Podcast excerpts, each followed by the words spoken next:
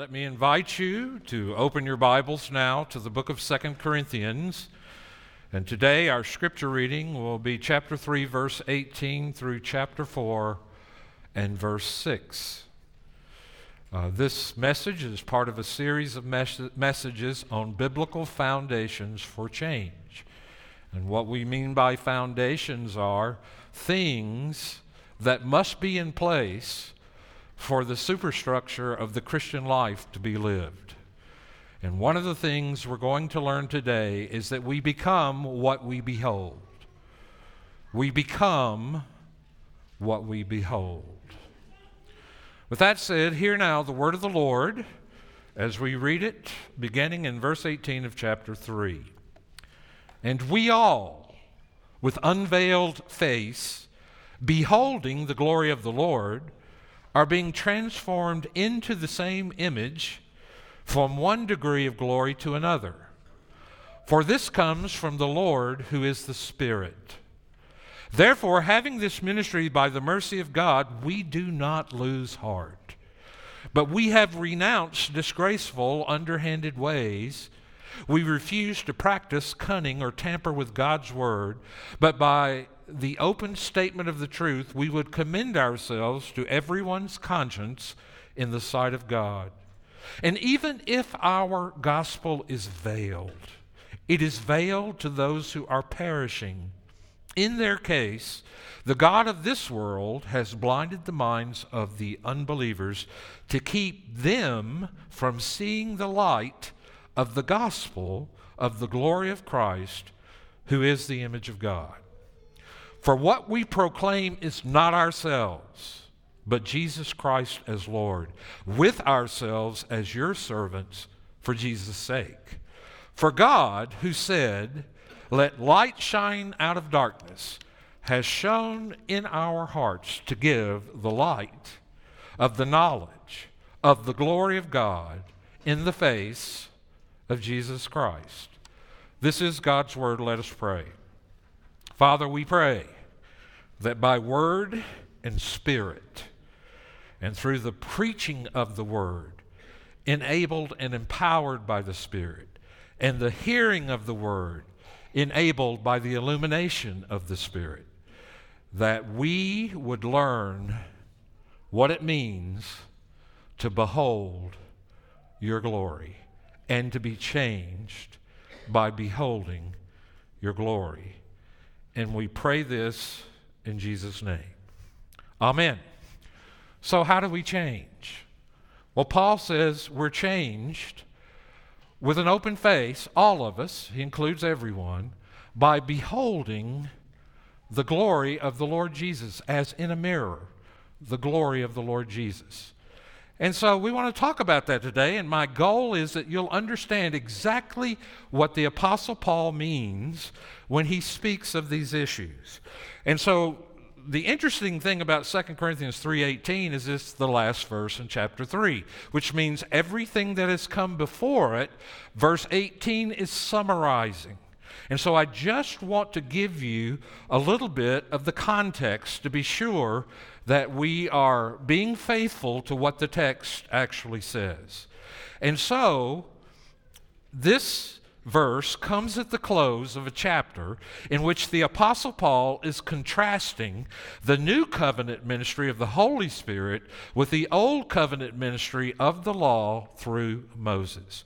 First, he compares the old covenant adversely with the new. The former ministry, the old covenant, was marked by death, that's verse 7, and condemnation, verse 9. Whereas the latter, new covenant, was marked by the Spirit, verse 8, and righteousness, verse 9.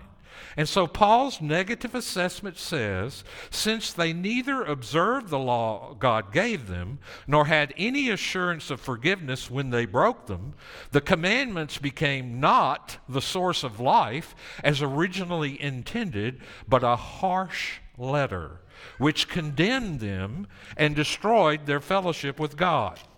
The new covenant, however, has exactly the opposite effect. If the ministry of the old letter kills, the ministry of the Spirit gives life. If the old covenant, which results in condemnation, The new issues in righteousness, which, since it is the opposite of condemnation, must mean acquittal.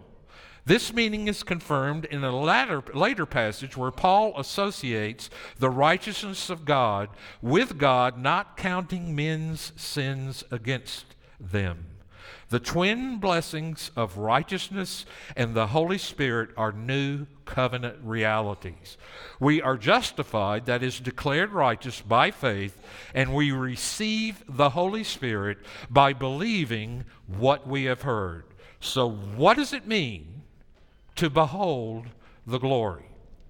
Now, in the outline, in the bulletin, I have some questions that are going to kind of uh, surround what we're going to be thinking about today. And so I want to give you those questions again. Number one, what is the sweetest, highest, best, and final good of the gospel of Jesus Christ? Number two, what obstacle prevents you from totally enjoying that. Number three, what has to happen in order for that obstacle to be removed? And number four, which I don't have here, but I will mention briefly at the end, is there anything we can do to help others escape that obstacle? And so, the sweetest, best good news we will ever hear is what the New Testament writers call the gospel, the euangelion, good news. But what is the sweetest, highest, and best and final good of the good news? Some people would say it's justification by faith. So I'm going to give you a list of things that we could say are sweet benefits of the gospel. Number one, um, is the sweetest, best, highest, and final good of the gospel justification by faith. That's a wonderful benefit that Christ has won for us. Or is it the forgiveness of sins? Or is it the removal of the wrath of God? Wonderful thing. Is it redemption from guilt? Is it liberation from slavery to sin? Is it salvation from hell? Is it entrance into heaven? Is it eternal life? Is it deliverance from pain and sickness and conflict and oppression in this world? Is the new heavens and the new earth that we will enjoy forever? Is, are those the highest, finest, best good of the gospel? And the answer is no, they are not. What is the highest and best? These things are of infinite value these are things we would all die for. These are the most precious things in our life, almost. They are gospel gifts. They're what Jesus died to purchase for us. And I'm asking, are they the highest, sweetest, best, final gift of the gospel? Is that what he died to procure for us finally and ultimately? And my answer is no, it's not. The answer, I think, given in 2 Corinthians chapter 3, verses 18 through chapter 4, verse 6, are the following as we read them. Uh, first, let me read them again. Verse 18. And we all, with unveiled face, beholding the glory of the Lord, are being transformed into the same image uh, from one degree of glory to another, for this comes from the Lord who is the Spirit. Then look down at chapter 4, verse 4. In their case, the God of this world has blinded the minds of unbelievers to keep them from seeing what? The light of the gospel of what? The glory of Christ. Who is the image of God? Look down at verse 6. For God, who said, Let light shine out of darkness, he has shone in our hearts to give the light of the knowledge of what? The glory of God in the face of Jesus Christ. Now, I don't know if this is going to hit you nearly as hard as I want it to hit, as it hit me, but I hope it does. When you look at these phrases and you compare them and you pile them up, they shed light, amazing light, on each other. So the light in verse 4 corresponds to the light in verse 6 of the gospel in verse 4 corresponds to the knowledge in verse 6 of the glory of Christ, and in verse 4 corresponds to the glory of God in verse 6. Who is the image of God corresponds to in the face of Jesus Christ. Now, here is what I have seen spending all week with this text. This is what I have seen. The gospel of the glory of Christ is what we see. So if you ask me what is the good news, I would say it is the glory of Jesus Christ. That is the ultimate, greatest summum bonum, the ultimate, not the penultimate, but the ultimate good of the gospel is to be able to see what? The glory of Jesus Christ. And that vision of the glory of Jesus Christ is what changes us. That's what changes us. The Spirit illuminates the mind's uh, eye of the heart, so to speak, and enables us metaphorically to see the glory of Christ. And by that vision, when we see that, it transforms us. So think about that with me for a moment this morning. We have a gospel of glory. And so, the glory of Jesus Christ is the point, so to speak, of the gospel. And if you're stumbling over the word glory, just think of how we use it in other contexts, for example, like sports. In, in Hebrew, the word for glory is kabod. Kabod. And kabod means something that is heavy or weighty or substantial, that stands out as being unique. In the New Testament, the word for glory is the Greek word doxa, like doxology, doxa. And doxa again means the same thing something that is beautiful, something that is splendid, something that is majestic, something that is earth shaking, something that fills us with awe. It's awful. but A W E F U L, something that fills us full of awe. And so the Apostle Paul is telling us one of the ways we experience change is some way or the other by seeing, by having the veil over our heart lifted so that we can see the glory of the Lord in the face, in the human face of Jesus Christ. Because we all know that Jesus is the God man. He is 100% God and he's 100% man. And so he is the ultimate, according to Scripture, the image of God. Hebrews 1 tells us that. Colossians chapter 1 tells us that. Uh, John chapter 1 says, When we beheld him, we beheld the glory of the only begotten, full of what? Grace and truth. He is filled with glory. And so there's something about seeing the glory again that changes us. And when we behold it, you know, behold is more than a passing glance. To behold something is to be captured by it. It is to be arrested, as it were, by it. It's like seeing a beautiful work of art. For me, as a teenager, it was watching Michael Jordan play basketball. I know a lot of you think James, what's his name? LeBron, LeBron is the greatest basketball player that ever lived. He may be. But when I was keeping up with it, Michael Jordan, the way he could soar through the air, that was awe inspiring. There was glory there, and it moved me. Or Tiger Woods playing golf. Now, he's not that way anymore because he's old and his body's wearing out and his mind is not as focused. But when that guy had a switch he could turn on and he could play golf, and I watched him play golf, I was awed. Even Jack Nicklaus, who's the greatest probably of all time, said he plays another kind of game than I do. This guy is amazing. Or you hear someone sing the national anthem like Carnell uh, before the hockey game. You're moved by that, or you hear a beautiful piece of music and it draws you in, or you go out in nature and you see a beautiful sunset, or you see snow on the mountains and you're captured by the, the beauty of that moment. Those things are all glorious. But here's what a Christian sees he sees the glory of Jesus, he sees the beauty the suitability of Jesus for my soul, the attractiveness of Jesus, and we are drawn to him. And as we look into Jesus, the author and finisher of our faith, we persevere. We are changed, we are changed, we are changed. We are metamorpho. That's the word changed. There is a metamorphosis that happens that transforms us inside and out.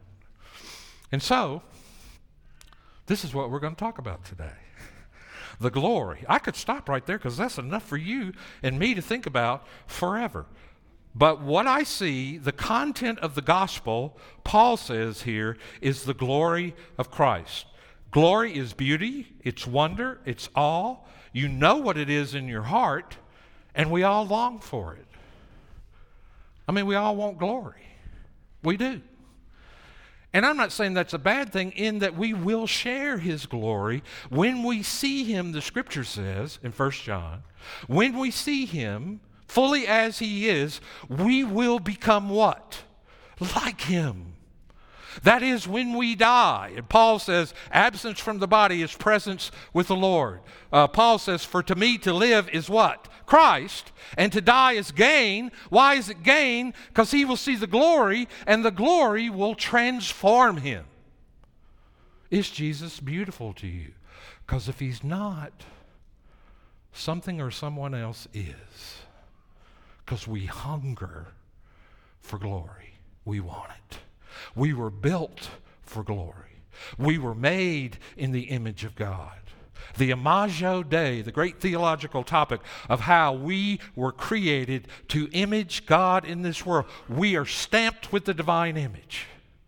But that image was marred and defaced and almost destroyed during the fall. But everyone in the world still retains remnants of the image of God.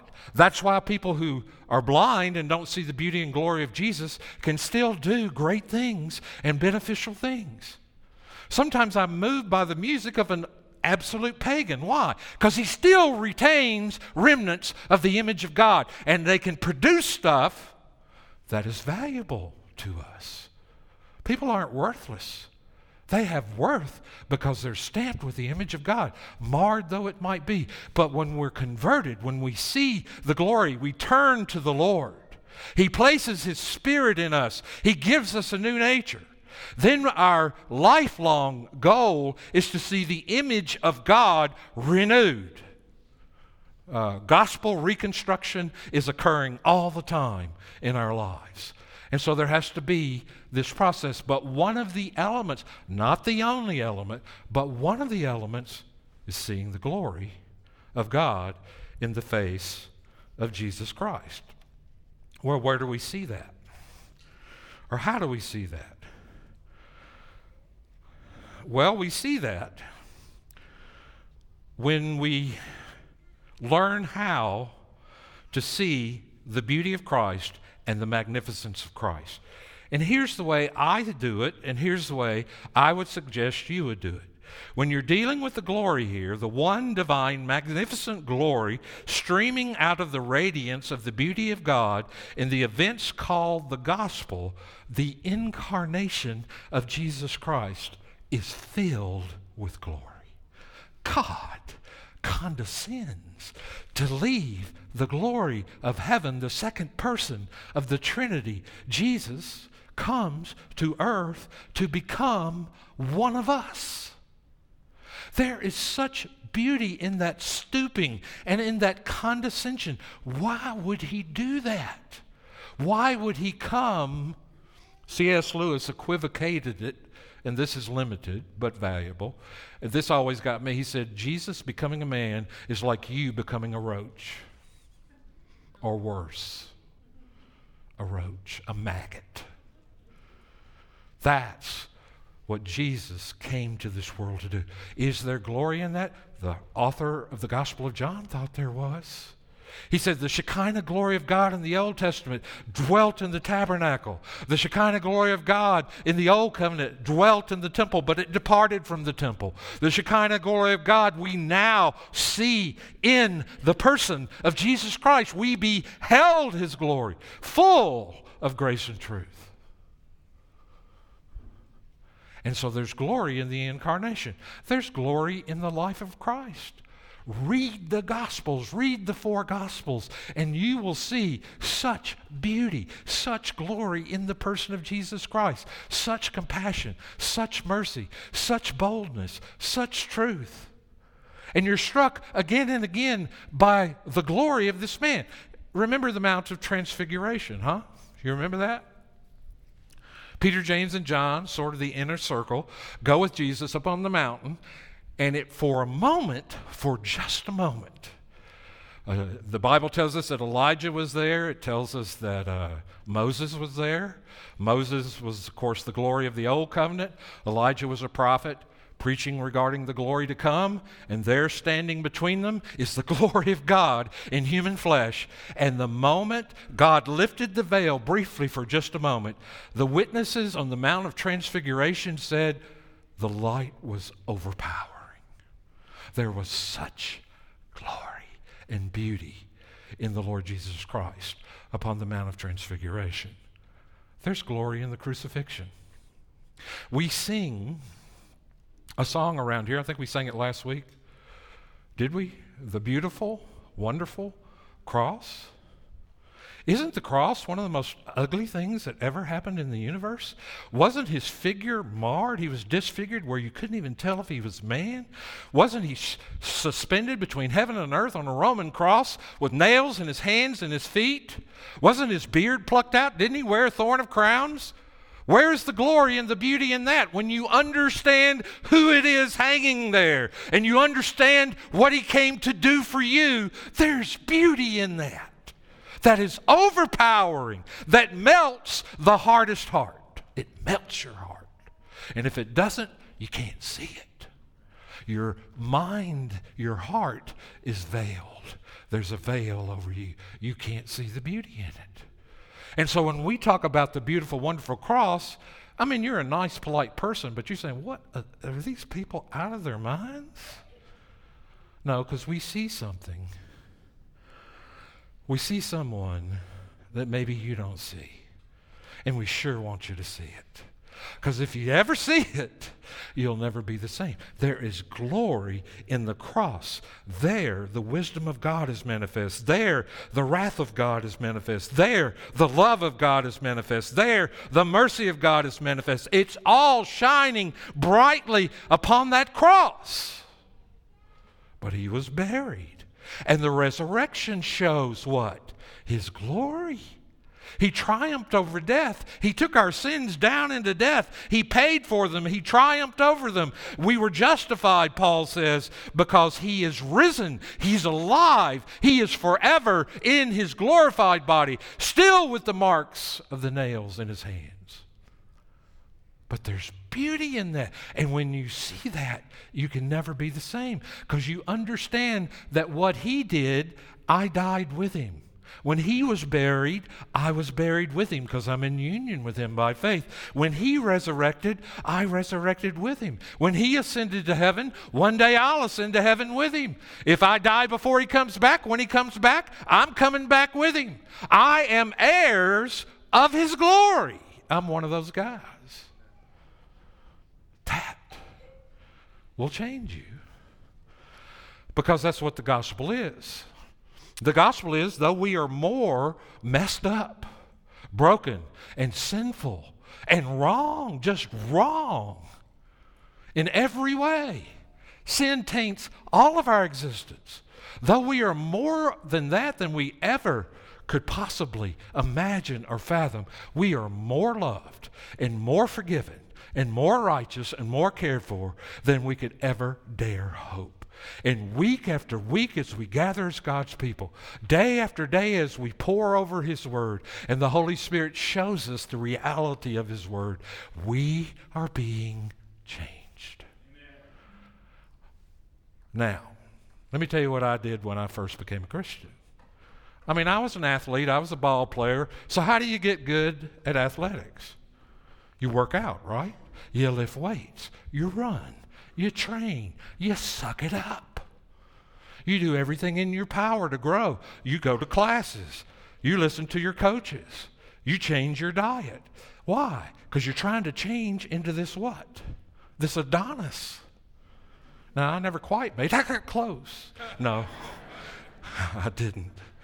But that's what I was looking to be an, an Adonis that could play football and knock somebody's head off and tell them Jesus loves you after I did it. But anyway, that's what I wanted to do. But that's not how you change as a Christian. See, many of us say, well, I've got to be more disciplined. I've got to have discipline in my life. I don't know anybody that's spiritually disciplined. The only spiritually disciplined person I ever knew is Jesus. All the rest of us, it's a joke. We're not disciplined. Paul says he even beat his body in 1 Corinthians to try to keep it himself. He ran uh, with a purpose like a, a, a runner who trains to run marathons.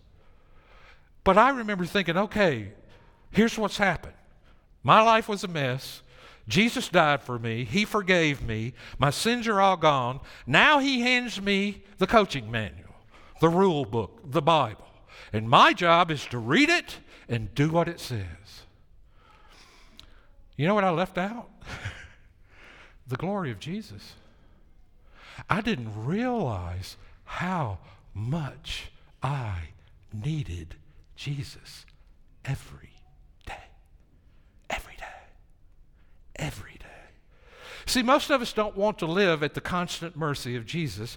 We would rather do okay on our own. And so, holiness, as, as I was taught it, and as I wrongly understood it, was this holiness was becoming more and more independent of Jesus and depending more and more on myself because I had grown, I had matured, and therefore I was making it.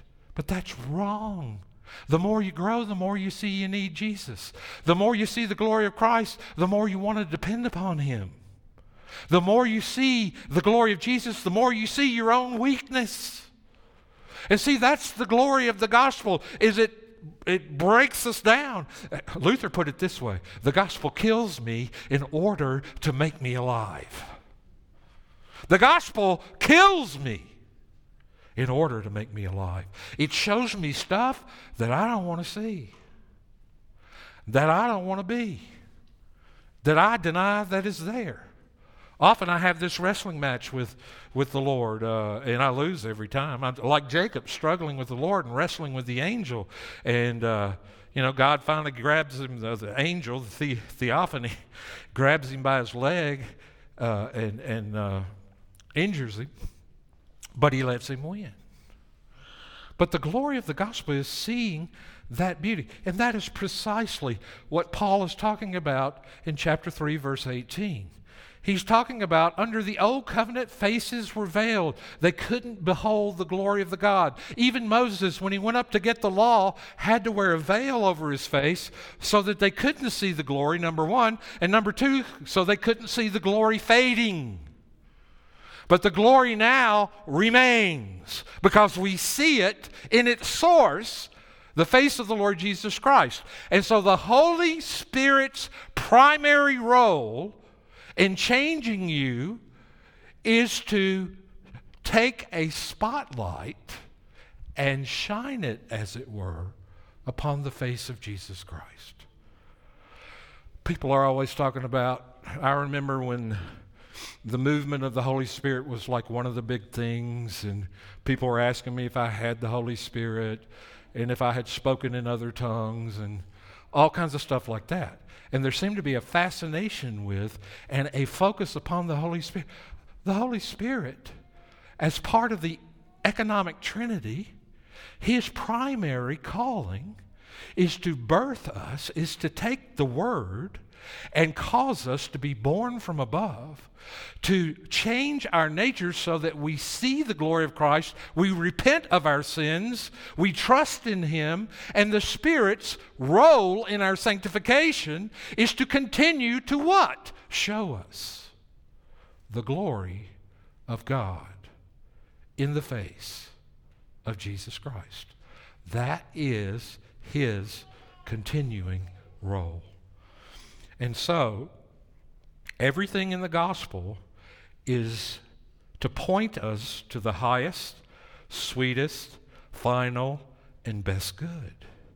Everything in the gospel is for that. There isn't anything after uh, that.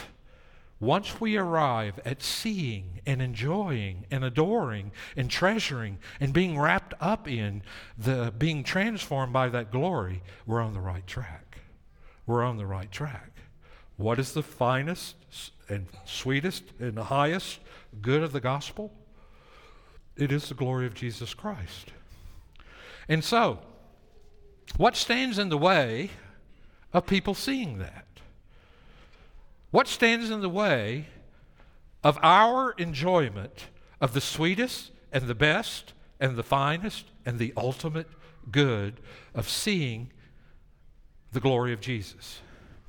If you have been born again or born from above, if you're a Christian, I assume that you have at least tasted and know what I'm talking about up here. You don't think I'm absolutely out of my mind.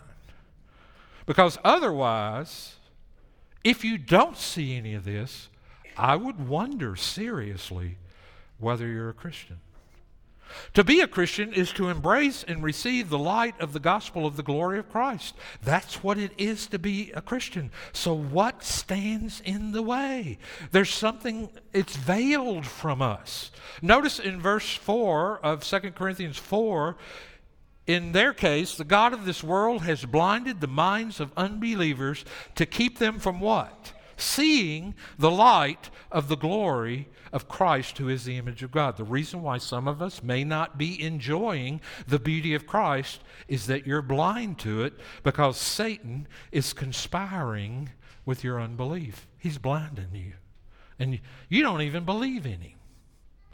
You don't even know who he is. And yet, he is blinding you. He's blinding you. And you can't see it. And you can't understand it. And so, um, most of you know, and I've told this story more than one time, that I have an older brother. Oh, he's in heaven now. But my older brother went blind totally at age 22. He had lost one eye at age 9, he lost the other one at age 22. Totally blind. Couldn't even see light or darkness. I asked him what it was like. He said it's gray. And so, one time in his life, right after he went blind, he was sent to go to the school for the blind, Arkansas School for the Blind in Little Rock, Arkansas. And he went and attended that school. And he said to me, I remember when he got back, he says, You think there's nothing worse than being blind. He said, But get it. I've seen before. When somebody says that's a red shoe, I can picture that in my head. When somebody says you got on black socks, I can picture that because I understand that. He said, But somebody blind from birth, what's red? I guess you have to say it's like heat. I don't know. How do you communicate that when you don't see it? And to be blind means you can't picture it. You don't see the beauty of it. You don't see the glory of it. You don't see a sunset. All of those things. So, what's standing in the way from us is we've been blinded. So, when the gospel is spoken to us, by a family member or a friend over pizza or by some pastor at the church or by a friend, when the work of Christ is spoken to you, it doesn't thrill your soul and you don't see the glory in it. It is boring to you. Now, I went to church as a kid, and bored wouldn't even come close to what I experienced every Sunday. We had bricks in the wall. I counted every brick in that church building. And I multiplied the numbers in my head. I would do anything but listen. So I have no idea what the man preached because I didn't see any beauty in it.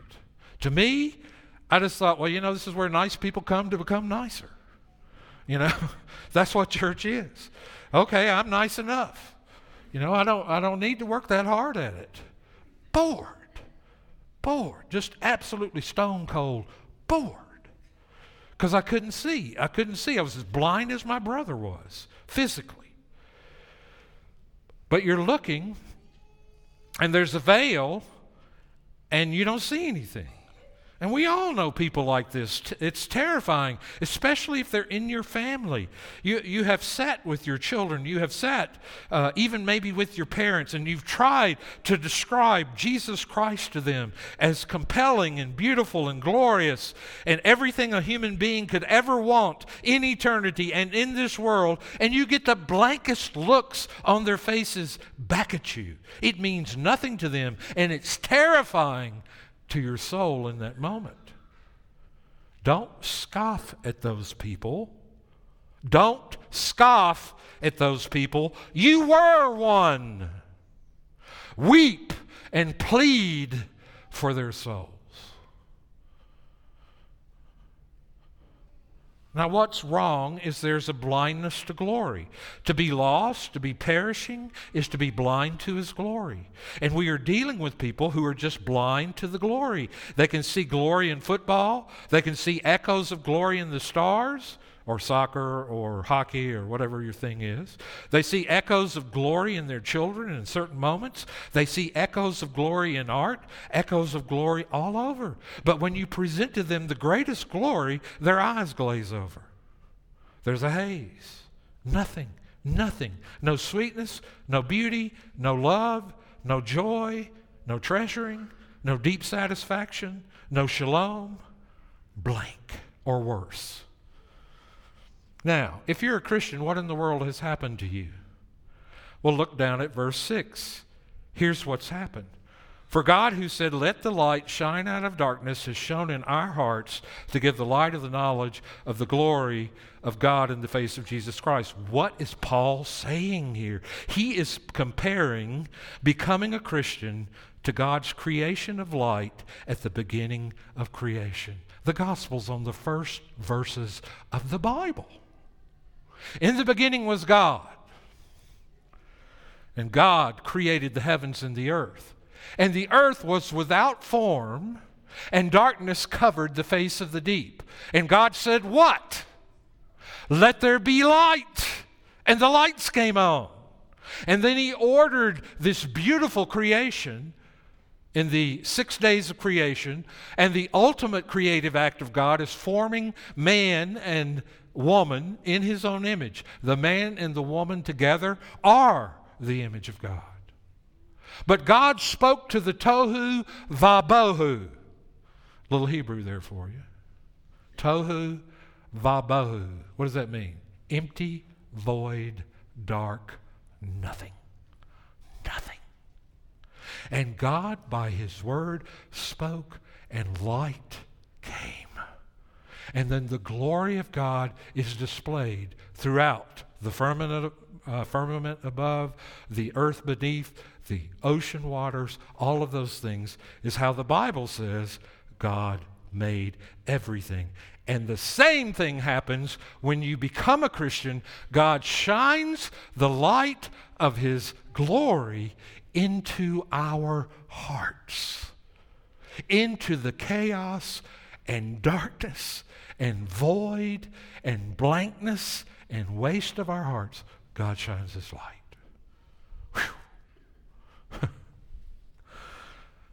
the very power that created something out of nothing is the same power, Jesus tells us, that shines in your heart to give you the light of the knowledge of the glory of God in the face of Jesus. It's a miracle. You know, I'm thinking about churches I see on television, and we received Riley this morning as a communicant member. Uh, Riley gives good testimony that he's seen the light. Um, and, and that's a beautiful testimony. But there's some churches you go to where they have healing services and they all start screaming miracles. And my hope is Maybe God in His mercy has given a miracle, but often it's fake, and you know it's fake, and they know it's fake, but they're doing it. And everybody goes home. What do they talk about? Do they talk about this young man who has received Christ? That's the greatest miracle in the history of the universe. That is the greatest miracle. You say, I don't believe in miracles. If you know Jesus, you are a walking miracle. You are. You are. Now, y'all need to listen faster. You remember the Apostle Paul when his name was Saul and he was on the road to Damascus? What was he going to Damascus to do? Kill everybody who had seen the light. He was persecuting the church. He was ordering and maybe involved in the killing of Stephen. He was standing there, we know that. He was implicated.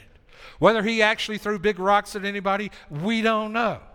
But he's persecuting the church. How does Saul the persecutor become Paul, the man who wrote what we've been reading?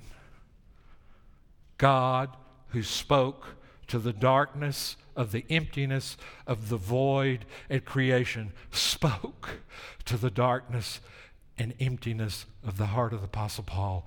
And the one he persecuted, he saw with his physical eyes on the Damascus Road. What he saw literally, we see metaphorically, but he saw it and he was blinded for how many days? And then God sent a guy to come and baptize him and straighten him up. And the guy says, You know who that is? Do you know who you're telling me to go help? Are you sending me into the fire to get killed? But God says, He knows you're coming. He already showed him you're coming. Go and do it. And he did. But that is the picture. Let there be light. Let there be light. Let there be light. And you don't have to have a big emotional, dramatic experience. Your experience could have been a still small voice, but you knew something was different, something had changed. There was light, and God had spoken the light into your uh, uh, life, and you have your eyes opened. Finally, in closing, so much more to say. If God is completely sovereign, in who he does that to, then what do we do? Sit around and smoke cigars outside? You know, or I had a next door neighbor who was a hard shell Baptist. And that meant that he was sort of a, a fatalist. He was sort of a que sera, sera, whatever will be, will be. Why are you going out sharing the gospel with people? Because you're just wasting your time, this man told me.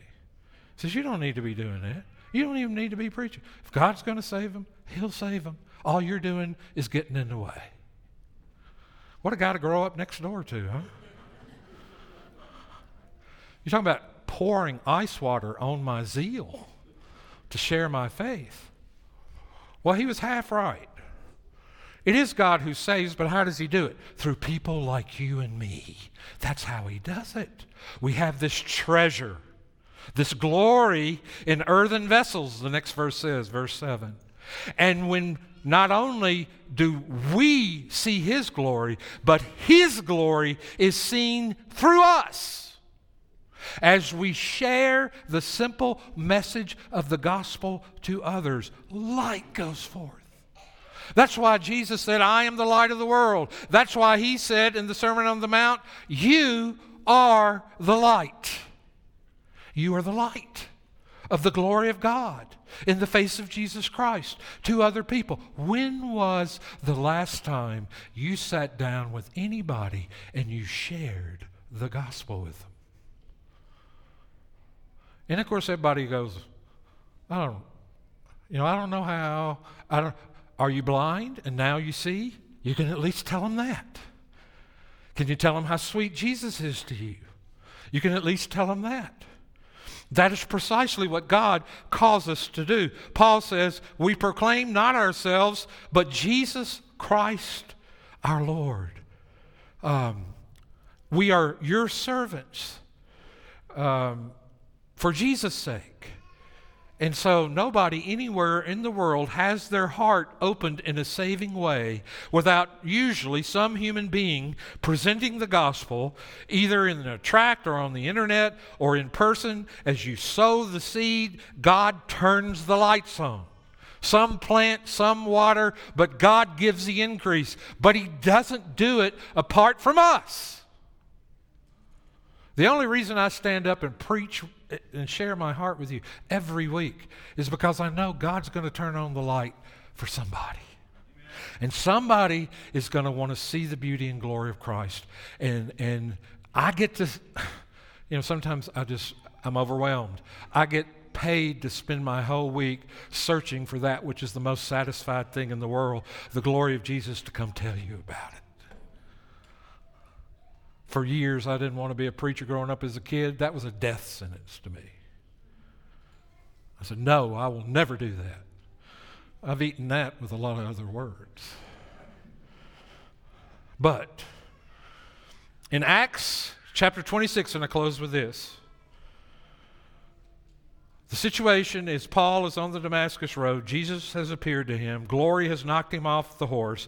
He's blinded him. All kinds of stuff going on here. He wonders, what does all this mean? What am I supposed to do? Jesus gives him a commission, and it is an amazing commission. It is an impossible commission. It's crazy. He says this to Saul, who became Paul I am sending you to open their eyes so that they may turn from darkness to light, from the power of Satan to the God, that they may receive forgiveness of sins and a place among those who are sanctified by faith in me.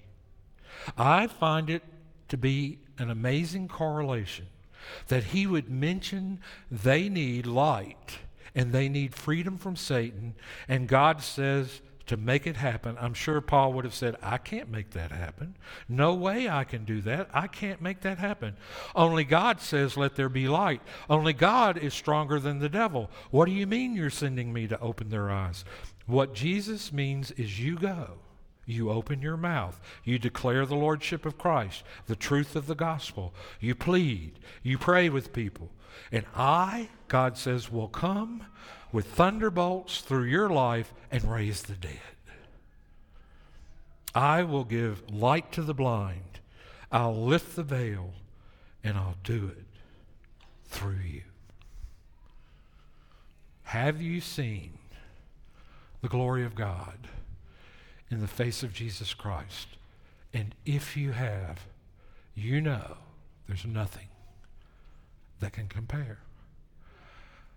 I applied this to myself this week by looking at the idols of my heart, things I really want more than Jesus sometimes. And I looked at them and I said, why, why would I desire to feast upon that when I can have Him? Such an idiot. I said to myself, I'm not saying you are, such an idiot. Do you see his glory? Do you share his glory with others? Let's pray. Father, we thank you for this word. It is alive and powerful, sharper than any two edged sword, and is able to divide between soul and spirit and joints and marrow, and is a critic of the thoughts and intents of our hearts. We pray that you've laid us bare today in order to heal us. You've shown us our darkness in order to bring us into the light. And I pray today that people who hear the wonderful good news of Jesus